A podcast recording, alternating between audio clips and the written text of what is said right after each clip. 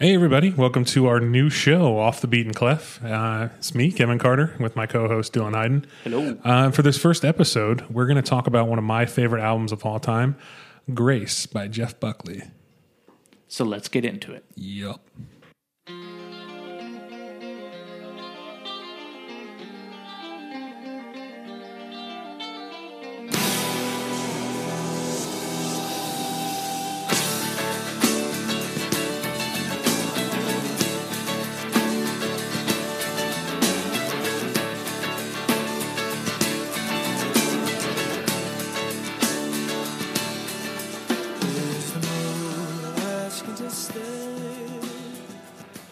So yeah, so this album, um, I think for this this new thing that we're doing, I think this was the perfect album to kind of kick it off because to me, this album is an undiscovered gem. I think we were talking about it the other day, and it's I feel like it's an album that a lot of art like musical artists know, but the general populace on a whole is unaware of, and I feel like that's a travesty. Um, is it? Did you know about this album at all? No, I had no clue, and that's uh, kind of my opening thoughts. It's this album is so '90s, Yeah, but I, like in a in a good way, not Yes. in like a like a, a tropey way. But I think it, it the recording techniques make it sound '90s. Um, but I think it reaches far more depth than most '90s albums, and instrumentally, I thought it was flawless. oh yeah, You know, it was something that I I think I texted you the other day. I was like, I cannot believe I've never heard this. yeah. Well, I think that's a lot of people's reaction when they first hear when I introduce people to it, um, and I've done that a lot because for me, uh, this is easily the best album of the '90s, and it's not. I'm not going to say it's the be- one of the best five albums of all time, but it's in my personal top five of albums of all time. So, um, yeah, I think it just it, it you can hear so many. If you listen to artists that came after Jeff Buckley, you can hear so much influence from Jeff Buckley in their music, especially in like the indie rock scene with the way he records, the way he uses his vocal techniques. Um, he uses his falsetto really well. I mean, that's all he does is he sings in that falsetto, and that became really in vogue. Um, and um, yeah, I mean, he's just a transcendent artist, man. Uh, He he's one of the best guitar players I've ever heard, and he's got one of the maybe the best voice of all time. I, I, wrote in my notes here. Um, he's not a generational talent. I think he's a once and forever kind of talent, and with the way he can control his voice and it, just his breath control is so immaculate, and it, doesn't sound impressive until you try to sing along, and it's you can realize it's impossible to do what he's doing with the amount of breath that he has with it. Um, so I, I really do think that uh, once people hear it, they they hear it and they're like, oh shit, I I've heard a lot of this stuff before in people that came after this album. So I think it's really important that people kind of look to Jeff Buckley's Grace as like a kind of shift in that kind of indie rock scene, kind of folky rock, kind of Yeah, genre. and it sold quite a bit, mostly after his death, yeah, for sure. which I don't know if you want to get into now or later. Yeah, I mean, yeah. So when we were talking the other day, I was telling you like every time I listen to this album, I have a profound just sense of like loss and sadness. Not, I mean, it's a sad album. Like he's, he covers a lot of sad stuff about mostly relationships, but it's more because of just the this actual true tragedy of his death. It's it wasn't drug induced. It wasn't like he was being an idiot. I mean, he kind of was. He was waiting in a river, river with fully clothed um, but it was total freak accident. He just got carried away by a wake of a passing boat, and they didn't find him for the next six days. And uh, man, it, it, it's just for it to be so un- unceremonious like that. It it feels so profoundly sad when I listen to how gorgeous of a musician he was. Um, it just it sucks, man. It sucks because he had so he was working on a new album. He got most of it finished. I don't know if you had a chance to listen to it because they released it posthumously. Um, it's it sounds unfinished. It, um, but it's it's man, it, you can you can see the trajectory he was going on, and what an exciting exciting thing we missed out on in music. So yeah, true. Like an, act- like an absolutely tragic. Like that's what I wrote down. Is that you know there's no there's nothing you can point to that he was messing up on other than you know going into a river with all your clothes on so it weighs you down. But Yeah, and w- this was released in what 1994, Ninety four. Yep. and he died in 96, 97. Yeah, I think so. I think it was like three or four years after he released the Grace. So he was he was doing this whirlwind tour because he needed to capitalize on it. So Yeah, um, he was only thirty. So That's terrible. yeah. I, I read on somewhere, I was reading online, uh, it went platinum a couple times in Australia. Yeah, I mean, And sure. it's- I mean, it's it's weird the the life it took after he he died. I don't know if that had something to do with the sales or if it was just something people needed to get hip to. You know, normally things that are breaking the mold like that take a little bit more time. Well, in, in, in there's a, there's one song on this album that I'm sure everybody's heard. It's his his rendition of Leonard Cohen's Hallelujah, and I think that pops in and out of like pop culture consciousness every now now and again. That specific cover, so you'll see like consciousness of Jeff Buckley's Spike every now and again, and uh, so that that probably contributes to it because it is. It's I mean.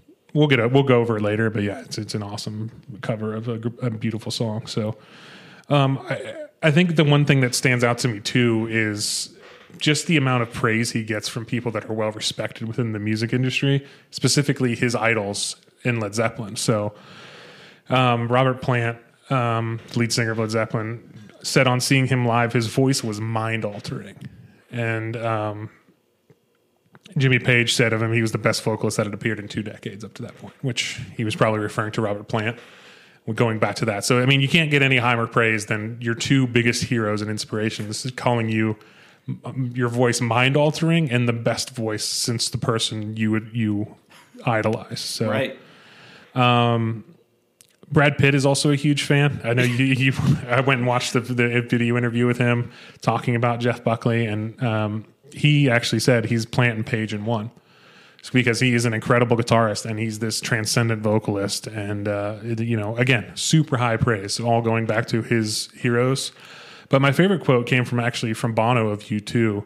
Um, who was in some I forget what uh, magazine it was in. It's, he's he was quoted as saying Jeff Buckley was a pure drop in an ocean of noise, and that to me is so perfect because that his this album in the '90s sticks out to me as a pure a pure light in a, just a, an ocean of what I consider not very good music for the time. I'm not a huge fan of 90s music. I mean, there's a lot of bands that I like from the 90s, but overall, I think 90s music was pretty vapid um, and very uh, almost overproduced in a way. Um, so yeah, I, I, I mean, when I when I read that, I was like, yeah, that's absolutely perfect for this for specifically this album too, Grace. So.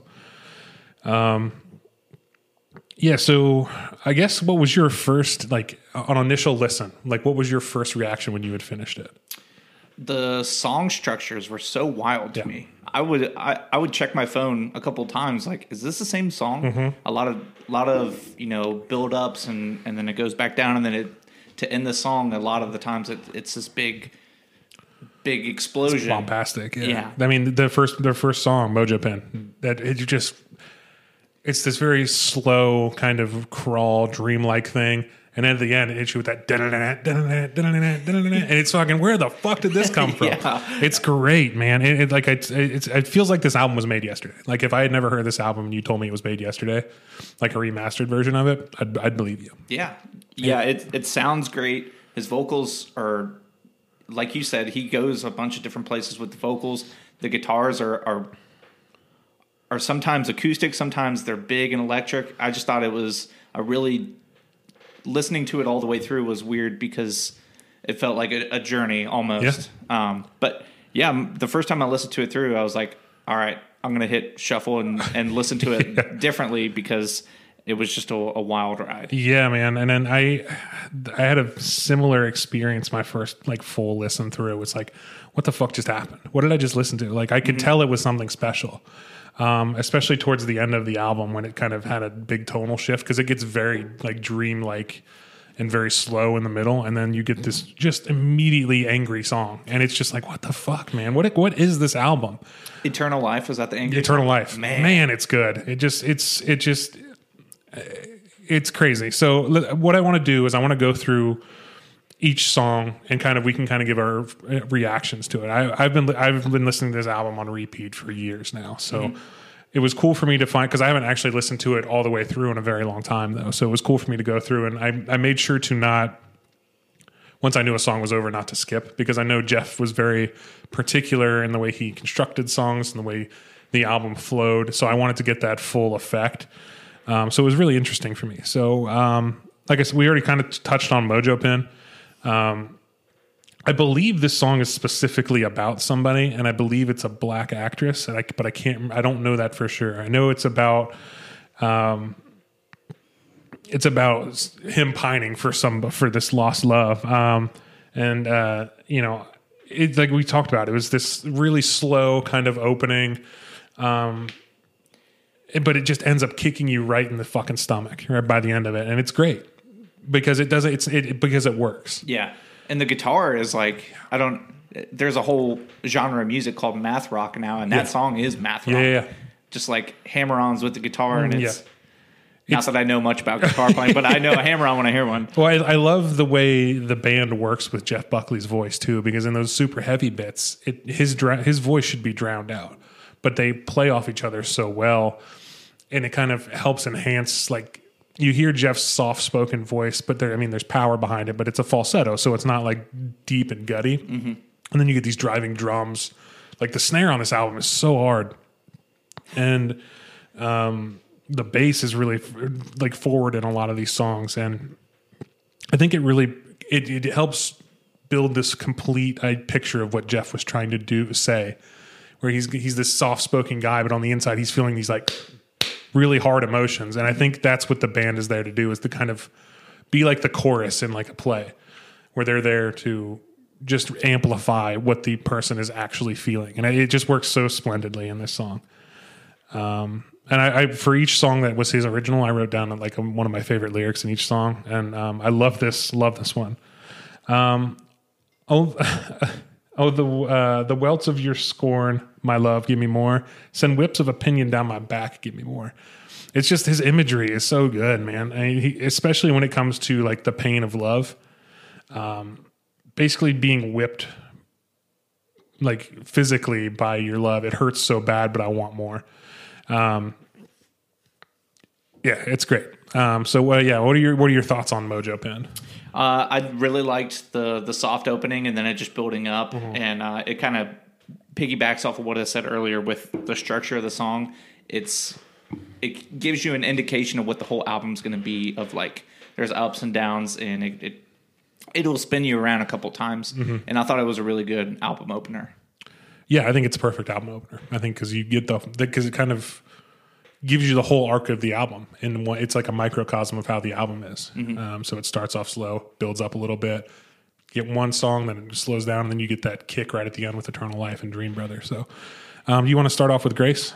Yeah, sure. Uh, Grace, I thought was the best song on the album. I, think know it's probably one of the more popular ones. That's a popular opinion. Yeah. Um, but you know, when I click on his his album or when I click on the artist on Spotify, that's the first song that comes up. So I wasn't necessarily looking for it. I ki- I kind of tried to listen to the album without looking at song names. Um, but he was the, the lyrics are very like confronting death, and it's kind of eerie how comfortable he was um, with death and, and confronting death. Well, uh, did you look up at what this song, what he wrote the song about? So he, he wrote it about a song about leaving his girlfriend that they had. He had this huge emotional con, like not conflict, um, like connection with. Um, and it's about him being okay with his own mortality, knowing that he has this true love. So yeah, you're right. I mean, him being comfortable with his death is because he knows he has, he's experienced this love, and it's so powerful, man. Like again, the imagery is crazy. So sorry, finish your thought. No, that that was all I had. Uh, I I thought it was a great song, and it's definitely one that I'm going to keep listening to after after we're finished talking about the album. Yeah, dude. It, it- again, I think there's these first two songs because I listened to the album. I picked some songs out on my way over, and, and I, I always listen to these two back to back because I think they flow so well into each other. Um, the energy and grace picks right up from where the end of Mojo Pin left off. Um, it's it's a different feel. It's not quite as angry. It's more of like a. It almost feels like a medieval like parade or fair. Yeah, like the guitar does. It's very light and very like high on the strings, and um, but then he he comes in with this kind of very somber vocal, and it just kind of kicks you right back into that that very deep emotional place with, um, you know, he's sad that he's leaving this woman behind, but he's okay. He like he's like you know if I if I died today, I know I had this time with this woman. So um, Yeah, and you just don't hear songs about that, especially like if you're talking about indie and emo. Like a lot of times, it's like you don't have any positive or negative thing, or most of the time, it's negative things to say about past relationships. And right, which a lot of this album is, but yeah, yeah, this is this is a it, it, even the, and even in a song where he's like happy, he's also sad. so, um, and I for the for this song, I love this line. There's the moon asking me to stay long enough for the clouds to fly me away. Um, again, this is just this kind of profound like. I know she wants me to stay, but you know I have to go. The clouds have to fly me away. So, um, and then, oh yeah, here's the rest of it. Um, well, it's my time coming. I'm not afraid to die. My fading voice sings of love, but she cries, clicking of time, oh time. So it's like, you know, we have this certain amount of time together. Why do you have to leave? Um, and he's saying, my fading voice sings of love. You know, like I'm I'm leaving, but she's like, oh, like look at the time. We don't have that much time left. It's it's great. I mean, it's just this really cool imagery of just because you, when you know what it's about, it kind of gives it a whole new meaning too. It's like it's literally just him them saying goodbye at an airport. It's like my fading voice sings of love. yeah, he's almost She's like, we're running out of time. And he like- does. He makes a lot. He makes some Shakespearean references in some songs, so that's that's pretty astute observation actually. So It's it's funny because like he picks these like little moments and he can blow them up into these big songs, and Yeah. it's like what would seem like not much to someone else to someone who's that in tune like him. It it can make a whole perfect song like this. Yeah, And I think the overriding thing that you discover about Jeff over the the entirety of the album is that he feels a lot more than a lot of people do. So, um, yeah. So, So, did Jeff Buckley invent emo? People were asking.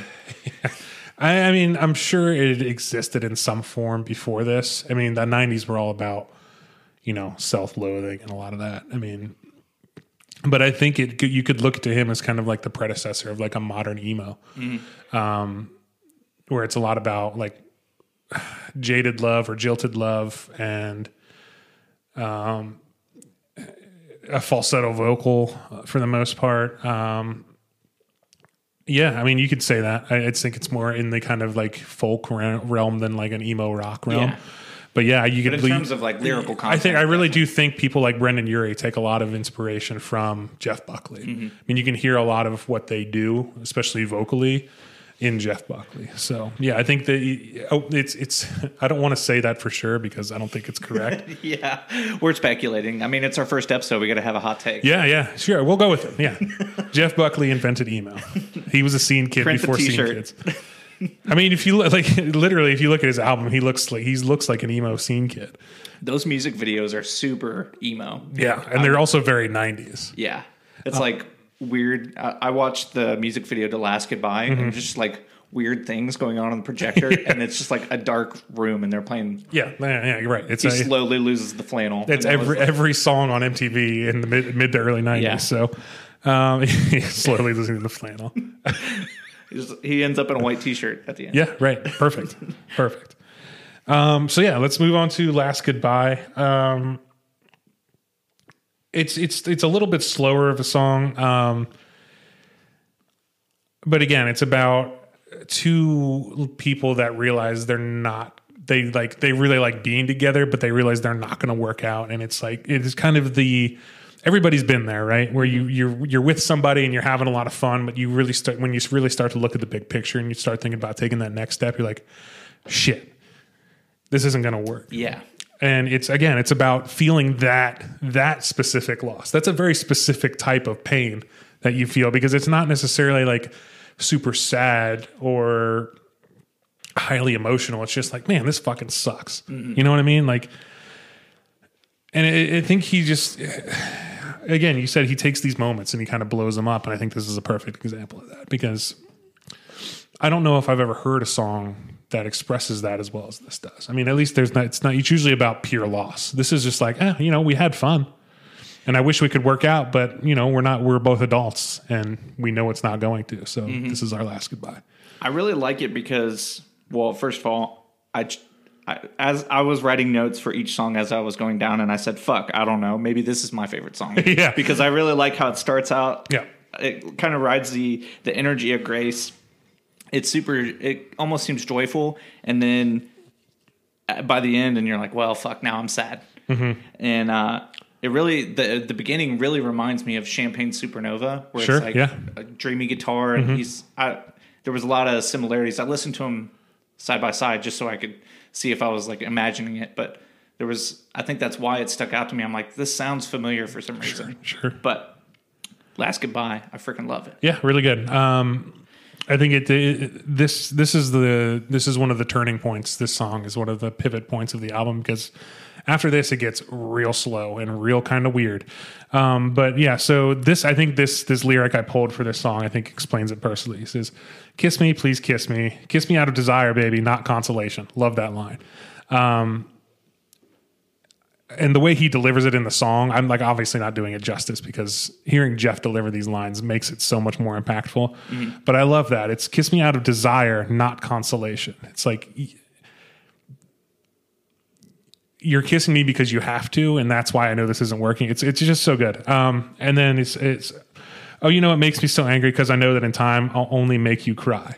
Um, and he's just he's so angry because he knows it won't work and so like you know we can't keep doing this and it's yeah it's just so it's so masterfully done and the way he delivers it is like oh it makes me so angry. like the way he delivers it it's like he, he peaks the way he peaks his words in the middle of a sentence it's yeah it's great um so yeah what do you what do you got to say about old lilac tree this is a cover by the way this is not a jeff buckley original That was actually what I wrote down. I said it was a very cool cover of a song uh, by James H. Shelton from 1950. yeah and uh, I think it fits the album. I'm not. I'd be interested in hearing why he picked it for the album, along with the other covers, and uh, also Miley Cyrus has a dope cover of this as well. does she It's like from 2012. She did this thing called the Backyard Sessions. i think i remember that actually because i'm thinking like oh shit that's fucking awesome that miley's doing this song it was yeah, it was a really well done cover because it came up in like the little the YouTube Mm-hmm. suggestions, and yeah, I I think it's a a cool somber song.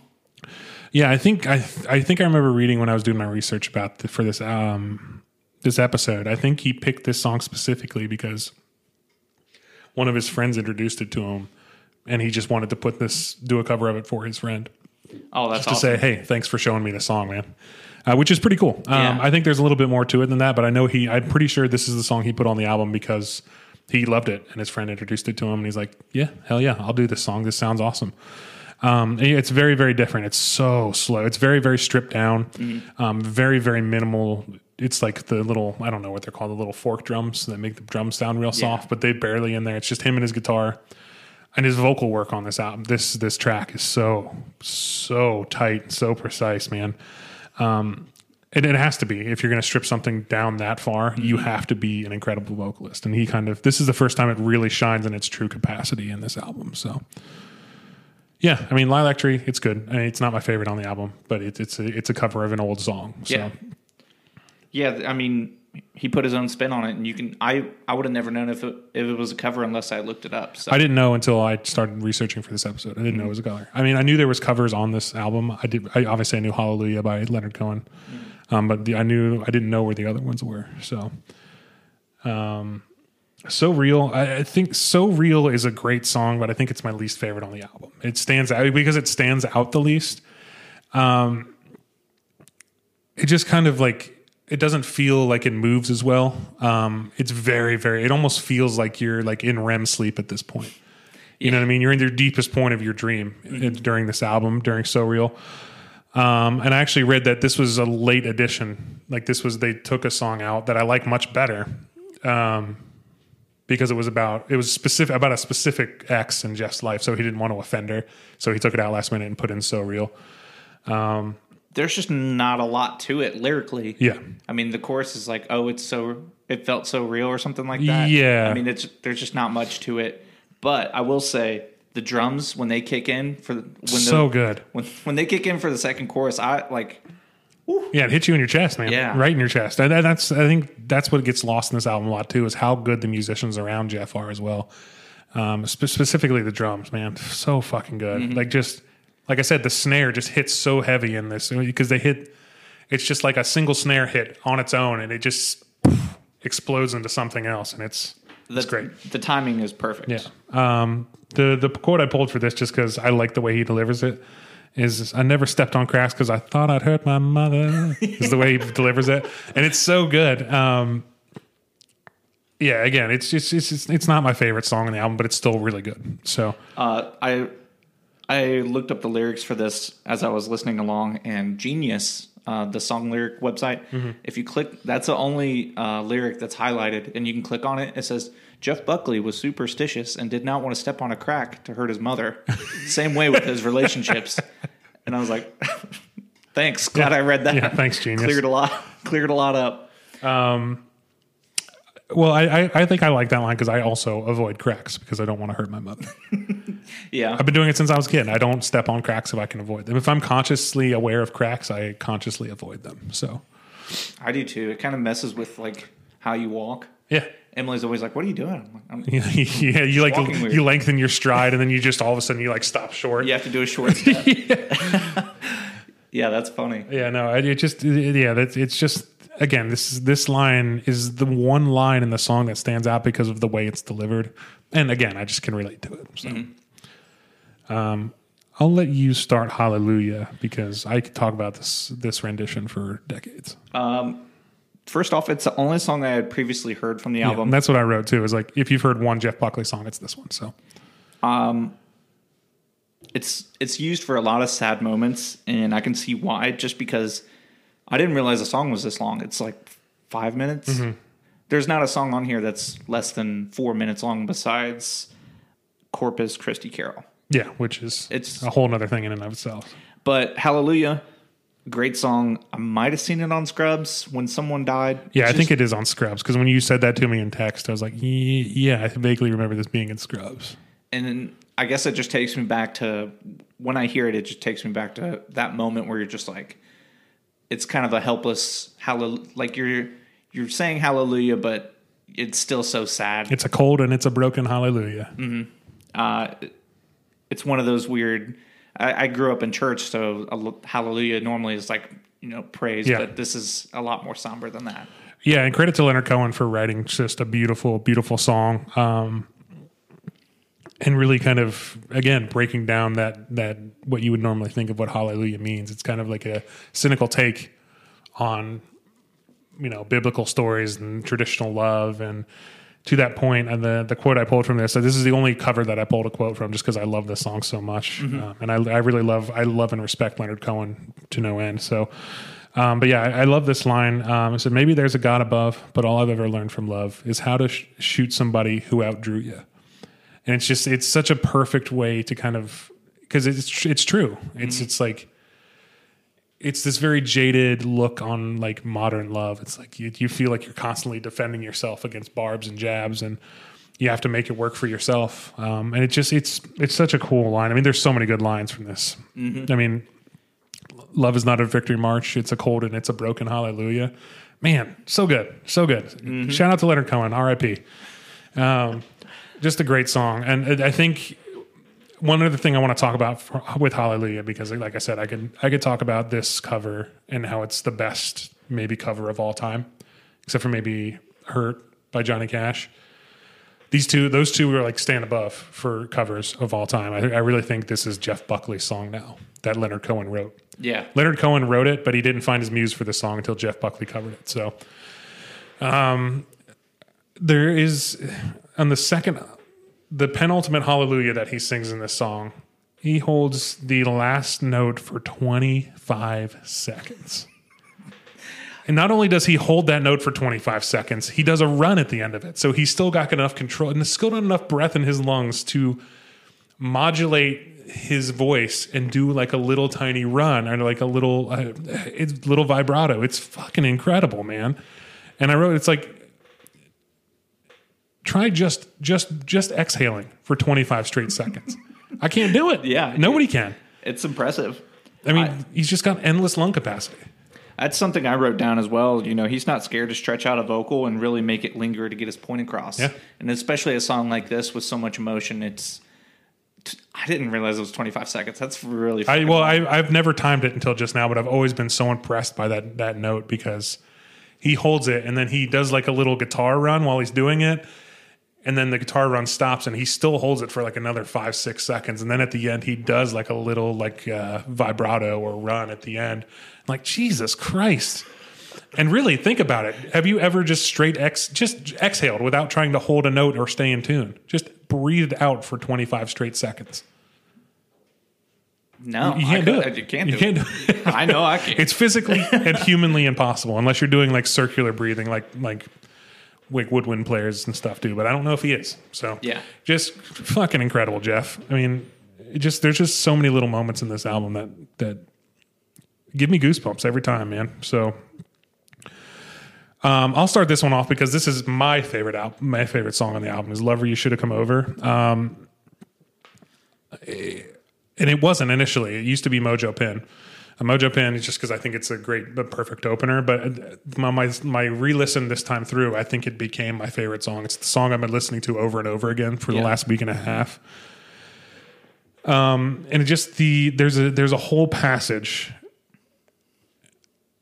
and it's about you know how he fucked up a relationship and how he he's pining for this love. And there's so many so much good imagery but there's this point where it kind of goes it, it's the bridge um, where he has like a chorus come in behind him um, they're not very featured but it kind of just they kind of just put a little punctuation on what he's trying to say and this is him like like kind of I, I picture him like in the corner of his room like on his hands and knees and like screaming this up to the sky he's like it's never over my kingdom for a kiss upon her shoulder great um, it, it's very reminiscent of um, a horse, a horse, my kingdom for a horse. That line. Um, and then he goes, "It's never over. All my riches for her smiles when I slept so soft against her. Great. You know, just getting ever more kind of um, desperate. Um, it's never over. All my blood for the sweetness of her laughter. I mean, Jesus Christ. and this is the one that is, I think, is just the most poignant. One of the more poignant lines I've heard about like longing for somebody. It's never over. She's the tear that hangs inside my soul forever. like that's so emo, dude. Yeah. It's so emotional, but it's it's like it's and the way it's it's because when he says forever, um, the the the kind of like chorus comes in behind him as well, and it kind of really drives home the the angst and the just his ple- like his pleading nature. Like I said, I feel like he's on his hands and knees and like screaming to the heavens when he's when he's singing this.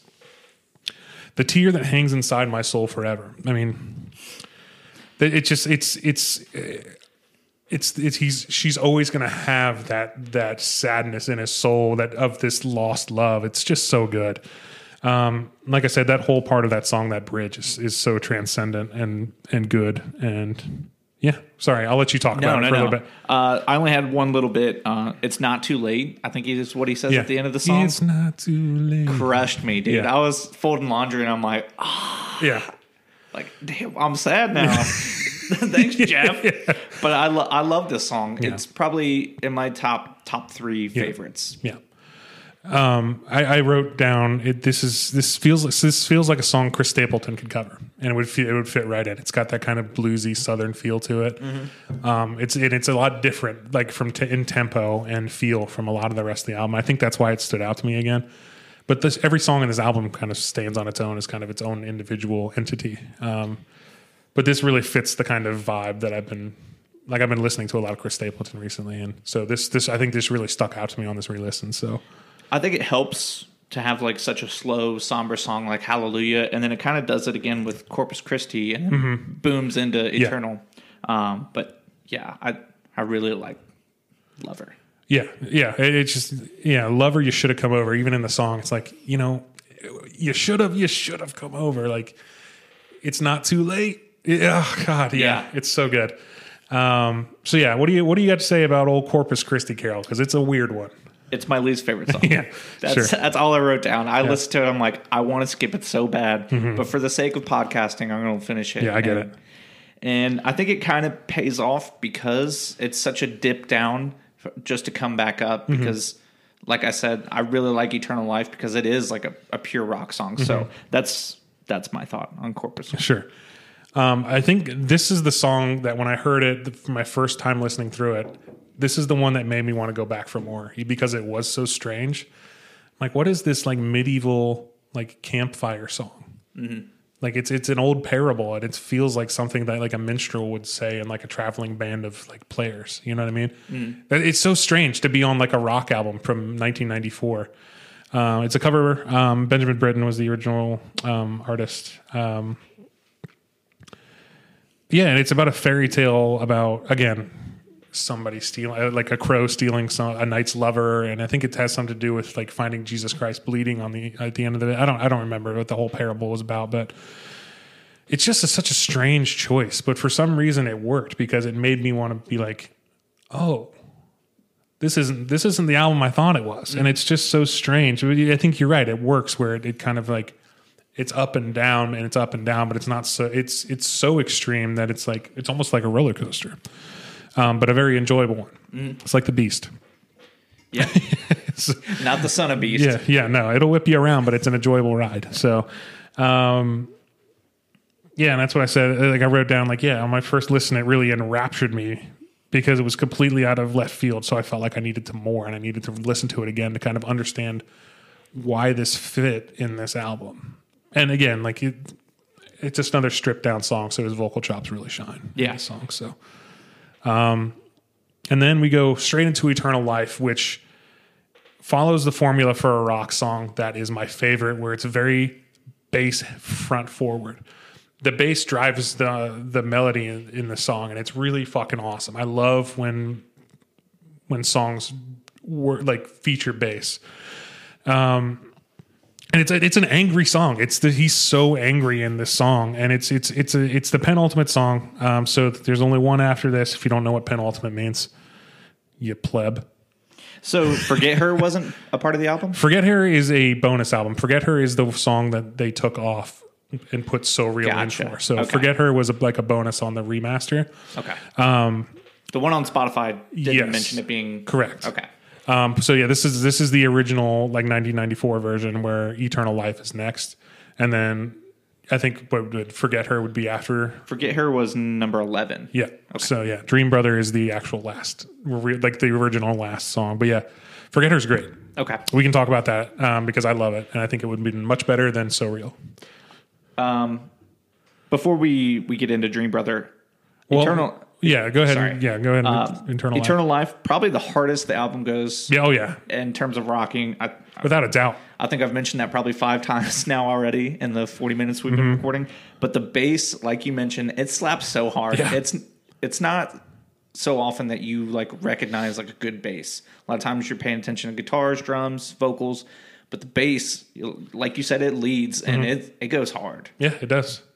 Uh, and then I wrote it's like snapping out of a beautiful dream into like a, a- just straight onto the floor of a rock concert. It's like somebody who carried you in your bed and they dropped you in the middle of a mosh pit, and this is what this song would, feels like, and it's great. Um, like the whole tone of it is really really cool because it kind of snaps you back to reality after Corpus Christi um, Carol, and uh, yeah, it, it, it's a song about just being angry at the state of the world. Um, particularly about racism. I think it was very poignant, kind of looking at the the lyrics when I was reading through it. I mean, it's about you know being angry about the murder of Dr. King and and all that. And um, the the quote that I pulled is, "Racist every man, what have you done? Man, you've turned your killer. Man, you've made a killer of your unborn son. Crown my fear." Uh, crown my fear, your king at the point of a gun. All I wanted to do is love everyone and it's just he's he's talking. I, I think that's him talking about the murder of, of Dr. King, and i again, it, it rings very poignant now with like all of the racial unrest that's going on. It's mm-hmm. racist. Every man, what have you done? You've made a killer of your unborn son, and I think that's that that is incredibly poignant in that you know racism can be generational if you if you know if you if that's what you teach your kids and you insulate them from everything else you're making a killer of your unborn son and i think man that's that's such a that's such a poignant thing that we're still talking about you know almost 30 years on so Yeah. and I think the refrain is um, "kiss goodbye to your eternal life," and he's talking about you know you thought your your your path of blood would lead you to this great heaven, and he's like, "Nah, nah, bitch, kiss goodbye to that eternal life because you're wrong." It's, Yeah. it's basically the theme of this song. It's great. It's it's good to hear him just kind of lash out and just be angry at the world too, which again, very emo, very early '90s. but still get it get it a point make his point without being like so overt. I thought it was Mm-hmm. It's it not was- whining. Yeah. I think that's the main the main crux of this is that yeah, it's emotional and yeah, it's sad and yeah, he's laying his fe- you know he's laying his feelings bare for the world to see, but it's not. It doesn't come across as as whiny. It comes Mm-hmm. across as like just this really cool emotional trip. Um, so be better, damn it. yeah. um, so yeah, uh, why don't you lead off with Dream Brother? So Dream Brother, I thought dreamy is the best way to describe Mm-hmm. it. Um, I thought initially this was going to be the last song on the album when I was listening through because I thought it was only 10 songs. Uh, and I said it was the best way to close an album because it is kind of like dreamlike. Yeah. And if if you had it in a CD player and number 10 ended and you went right back to number 1, it would feel like a complete loop It almost. would. Yeah. Um, so I thought that was really cool. And then Forget Her came on, and I was like, this doesn't seem like it would be a good album closer. Yeah, it's not. But it, it wasn't meant to be. So you're, you think your feeling was de- was dead on when you when you're talking about that. So yeah, so I, I thought Dream Brother was pretty cool. yeah, I love it. I, I, and did you do any research onto what this song was about? So um, Jeff Buckley's father was actually a well known like recording artist in his own right. Um, but he was he never spoke to Jeff at all. Like he was a deadbeat dad. Um, and so this song is like a warning to one of his friends to not repeat the mistakes of his father. Like be there for your son. Um, be there for the per- the woman you got pregnant. Uh, it's kind of like a, a um, yeah, it's a warning to his friend, and I think it, it, this this uh, this refrain here kind of illustrates that perfectly. He's like, "Don't be like the one who made me so old. Don't be like the one who left behind his name. So, don't be like my dad. No, don't be the one that made me that made me have to mature more more quickly. Don't be the one that left literally his name behind. Um, because they're waiting for you like I waited for mine. Like that boy and that woman are waiting for you like I waited for my father. Um, and nobody ever came. That's the kind of very dreamy refrain that you get throughout the song. Um, and it's it- it's recorded in such a way where it, it feels like this kind of ethereal warning, where it's like coming down from heaven. Um, it's it's just so sad because you can feel like the loss and and and Jeff's pain, and he's like, man, don't don't make your kid go through what I had to go through. Don't do it, man, because I've been there. If you care about me, don't don't do this to you know somebody else. It's it's funny that the the saddest songs are guys that have problems with their fathers, like "Father of Mine" by Everclear. Mm-hmm. Oh man, That's such a like.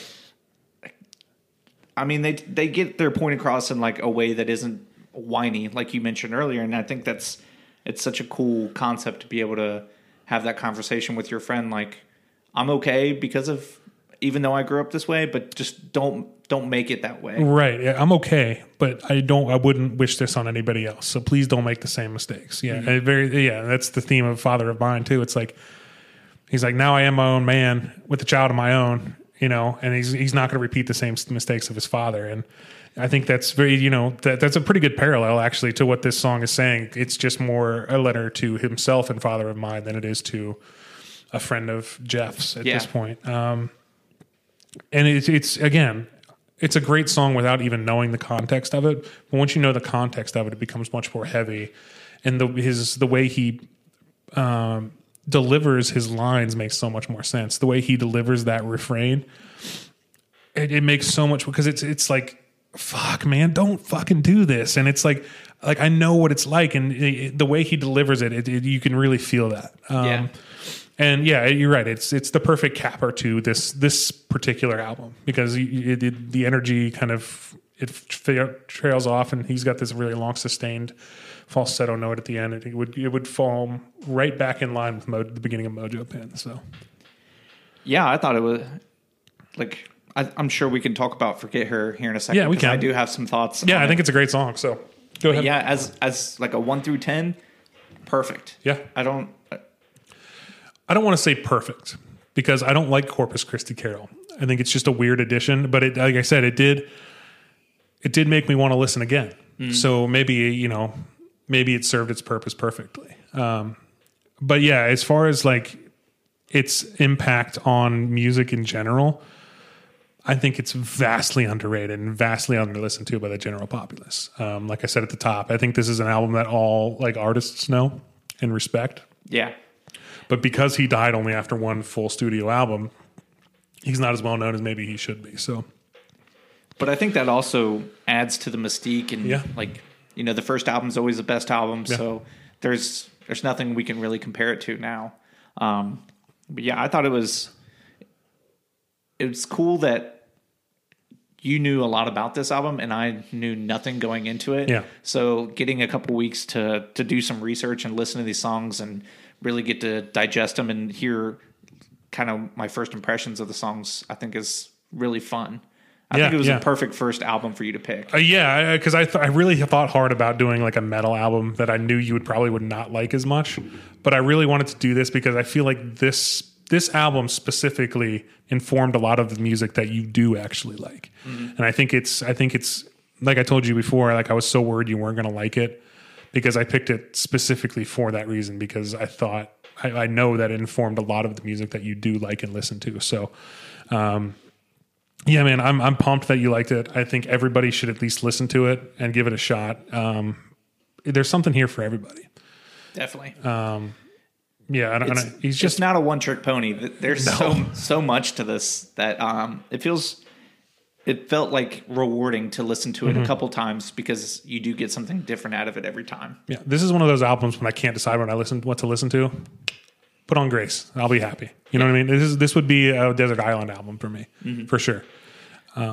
David David Bowie put it on his Desert yeah, Island. I mean, again, it's just such huge praise, man. Wild. like because it's it, again because these these these just fucking giants in the music industry like led zeppelin david bowie man um, bono. They just all were just so heavily just impressed with this person and this soul. But not a whole lot of people not enough people know about him. I don't want to say not a, not a whole lot because i know a lot of people know about jeff buckley but not enough in my opinion. I th- certainly not in our age group. Yeah, I think part of it has to do with like our attention span. Yeah, sure. Like, if I judge an album based on like Lemon Law, like I, this album has a minute and a half of my time, yeah sure and if not, I'm just not going to listen to it. If if I would have done it by that, I don't know if I would have made it all the way through. yeah that's fair Like Mojo Pin caught my attention, but I don't know if I would have listened to the whole thing through and through because the the the valleys and the hills, you know, I think the valleys would have lost me. Yeah, sure. I totally Um, get that. I think they even kind of lose me a little bit because I've been listening to this album now for years, and and every time I try to listen to it, I get to um, Lilac Tree, and it's so it's so different that I'm like, okay, I got what I, I got my I got my endorphin kick, um, and I think that's again why because I'll listen to you know the first two, I'll skip Last Goodbye typically, I'll listen to Hallelujah, um, and then Skip Last Goodbye. to yeah, up until this point, yeah, until I re-listened to it, just because I knew I wanted to get to Hallelujah. Hallelujah is the reason I turned this album on. That and Mojo Pin, typically. Um, but that once I and then once I listened to Hallelujah, I would usually flip to something else, which made me forget about Lover You Should Have Come Over, which I think is now my favorite song on this album. So Do you think they knew Hallelujah was going to be as popular as it was? I think I think you have to know. I mean, it's been covered so many. It was covered even a few times before Jeff got to it, and it's such a good song. I mean, just lyrically, like I don't know. I don't know if it was ever released as a single. Um, I know "So Real" was. I think "Mojo Pin" was, and I, there was there was three. uh, three- Grace. Grace was another single on this album. Um, so I don't know if Hallelujah was ever actually released as a single. I think people just discovered it because it is so that that fucking good. Um, and it's weird listening to Jeff Buckley's version because I heard Jeff Buckley's version before I heard the Leonard Cohen version. I discovered Leonard Cohen through Jeff Buckley, so it's kind of backwards, ass backwards that way.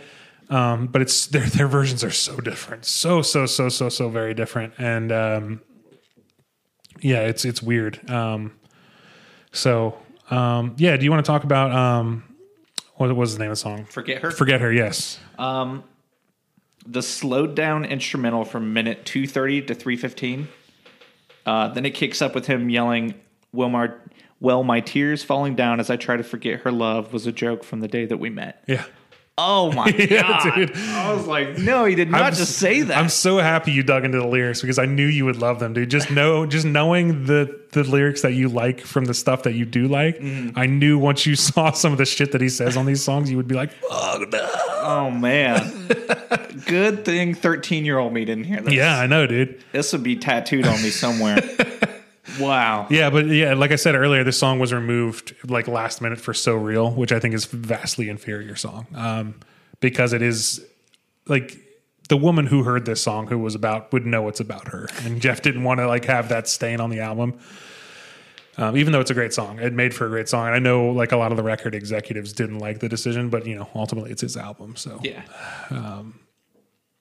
Yeah, no, I, I love, I love, love that song. So I wish it would have made it on the main album. I think it would have been a little bit, even a little bit better than it already is. So Yeah. Um, I got some closing thoughts. If sure, you want hear yeah, absolutely. Uh, as I mentioned before to Kevin after listening to it a few times, I'm so mad at myself for not listening to it before. And uh, somehow I let it go under my radar. But I guess that's kind of the point of this whole podcast is to for us to discover music by showing it to each other and also, you know, our listeners uh, t- to get a feel of what we think of albums. And uh, obviously this is like an iconic album for a lot of people.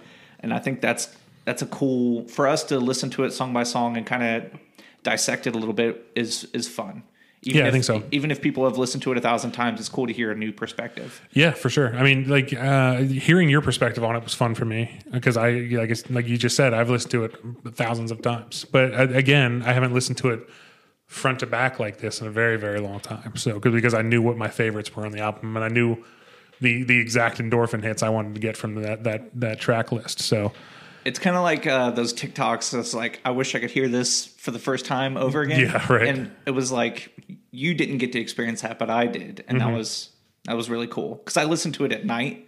I was Yeah. like driving the first time. I was like, it was a really cool it's experience. Mm-hmm. oh, it's such a good driving album too. Like I, like I said, I was listening to it on the way over here, and so it's just fucking. It's a song. Once you learn the lyrics, you can try and belt along with it. It's a good fucking just sing along kind of thing because I don't know. It's the energy kind of lends itself to driving too. So.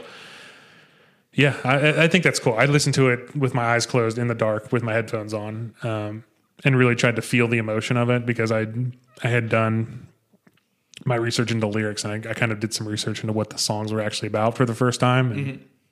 it really kind of gave it a different emotional weight but yeah I, I think it's i think it's awesome that you listen to it while driving for the first time because that's a excuse me that's how i discover a lot of my music for the first time too is in the car i think there's a special connection between driving and music Yeah. and i think that you don't always get like you can't always hear every lyric Sure. and sometimes things get missed but hearing it for the first time is definitely i think with windows down driving it and, and like it's perfect driving weather at night. Sure. And just wearing a hoodie and putting an album on for the first time. Yeah it's um yeah i mean i just fucking love this album man. I really think i really do think everybody should at least listen to it. If you have any sort of interest in like rock at all or folk or just fucking incredible vocals. He's i think he is if not the best one of the top three best vocalists most talented vocalists of all time. And for me it would probably go like freddie mercury mike patton um, who little foreshadowing on mike patton he's coming up soon um, that's another name i've probably ne- i've never heard of him Well, it's it, have you heard of Faith No More? Okay, well you're in for a treat. sweet Um, so uh, yeah, a little foreshadowing to future episodes here, but um, yeah, so Jeff Buckley, Mike Patton, uh, Freddie Mercury, Michael Jackson. I mean, those are those are the elite tier vocalists for me, and like to me, nobody can touch them. So, um, it's just yeah, I think everybody needs to experience Jeff Buckley. And, and, and- have you watched any of his live performances yet? Oh man, holy shit, he's so fucking good live. Um, because it looks effortless, and it, it, for him it probably is because he's that talented. I, I would I'll, I'll send you some links after this, but I highly suggest if you like Jeff Buckley to go watch some of his live performances because they're as good, if not better, than the album. and we'll tweet them out as well Yeah, so yeah, that's another thing I wanted to touch on is I think I'm going to build I'm going to build I'm just going to build a playlist of the things that we talk about on the show. it, it's funny because I had you know, we got the name for the show from a blog I used to write about where I used to argue about albums or artists with myself. with? It was basically this. It was the same kind of concept as this, where I would find things that I like artists that people hadn't necessarily gotten to discover, and I would break them down by album. Mm-hmm. So we're just doing it at the kind of a more detailed, with a more fine tooth comb here. And you got you got a little call and response now. Yeah, which is so helpful. Fuck, man, those those those blogs would take me a whole day to write, just because it, I remember one time I texted you and I was like, "When's the next off the beaten clef coming?" And you're like, "Ugh." yeah, they're just they were such a slog. Like I love doing them, but it, I would have to be really, really into it to do it because it was legitimately like a seven hour process for me to get one out in one day. Because I just I didn't want to work on them for multiple days either. Because then I feel like I the way I write again, this is completely off topic for the show, but the way I write, I like to do it all at once so I don't lose the soul of what I'm trying to say. Yeah. You know, if you come back to something you've already written, something may have changed, you know, whatever. That's a whole that's a whole writing process that I adhere to. So um but yeah, so I I had already built some playlists. That's where I, like, I'm kind of cheating because I because one of the blogs I was gonna write that I never did was my recommended albums. Well, there you go. We built a whole podcast I've got a I've got a list already of, of the, my like my next five or six albums I want to talk about. Well, I've got a, a list too. so, Jesus Christ! Well, I was just going through and like thinking like, well, I don't want to not have one. Yeah. I, I'm sure you're going to do the same thing because we teeter on rock, metal. Yeah. We, I'll throw in some EDM from there for sure. Yeah. um, some hip hop. so I was just trying to like have a list that way I could pick things that aren't necessarily the same theme every Yeah, time. right. I, yeah, I definitely think we should try and switch it up a little bit. But you know, this is this is notes we can talk about while we're not on the podcast. Yeah. So, um, you want to do you want to tell the audience what we're doing next week, or do you want Sure. to keep it a secret? No, I'll tell them. Uh, so you guys can do your homework as well. I think Uh, that's cool. a band called The Maine is uh, has a, an album called American Candy. It's from 2015. It's I don't. I mean, if I put it in my top 100, I think that's safe to say. Um, but it's definitely one that means a lot to me. I'm excited to hear your thoughts on it. Yeah. So very similar to this week. I've never heard of this band or this album, so um, should be interesting. I'm Yeah. gonna probably listen to it tonight for my first time, and then uh, do some more notes, and can't wait to talk about it. Yeah, and uh, if you guys if if you guys haven't listened to our, our prelude, we're going to be doing shows every Monday. Yeah, Um, that's the plan. we're going to try and if if we know there's going to be some weeks we can't, uh, we'll try and backlog some stuff. That way we can have a consistent show. So if you guys like the show, let us know. We're on Instagram and Twitter, off the beaten clef, mm-hmm. and K Carter seventy nine for your Twitter That's right. Um, and your Twitch. Yeah, yeah. I'm uh, so infrequently on Twitch. It doesn't matter. It's basically whenever like I'm playing a game that I know my little brother wants to see and he doesn't have. Like, hey, I'm playing this game that from our childhood. You want to come watch me play? For he's like, yeah, okay. Or Tommy, you know, our buddy Tommy. Yeah. he specifically asked me to play a game one night so he'd go to sleep. so that, that's what I use my. You got to cater to the audience. I'm not. I'm not trying to monetize it. I mean, if it ends up being that, great. But it's not my goal. So if you want to follow me, go ahead. Yeah, and uh, if you guys have album suggestions, we'll definitely take Yes, them into consideration for sure. Um, it, it'd be fun for us to do a couple that you and I both haven't heard. Mm-hmm. We go through it together. So if you guys have suggestions, let us know. Yeah, we do have an email too. It's off the beaten clef at gmail. So All right. Well, good first episode. yeah, good Kev. first episode, man. All right. We'll see you guys.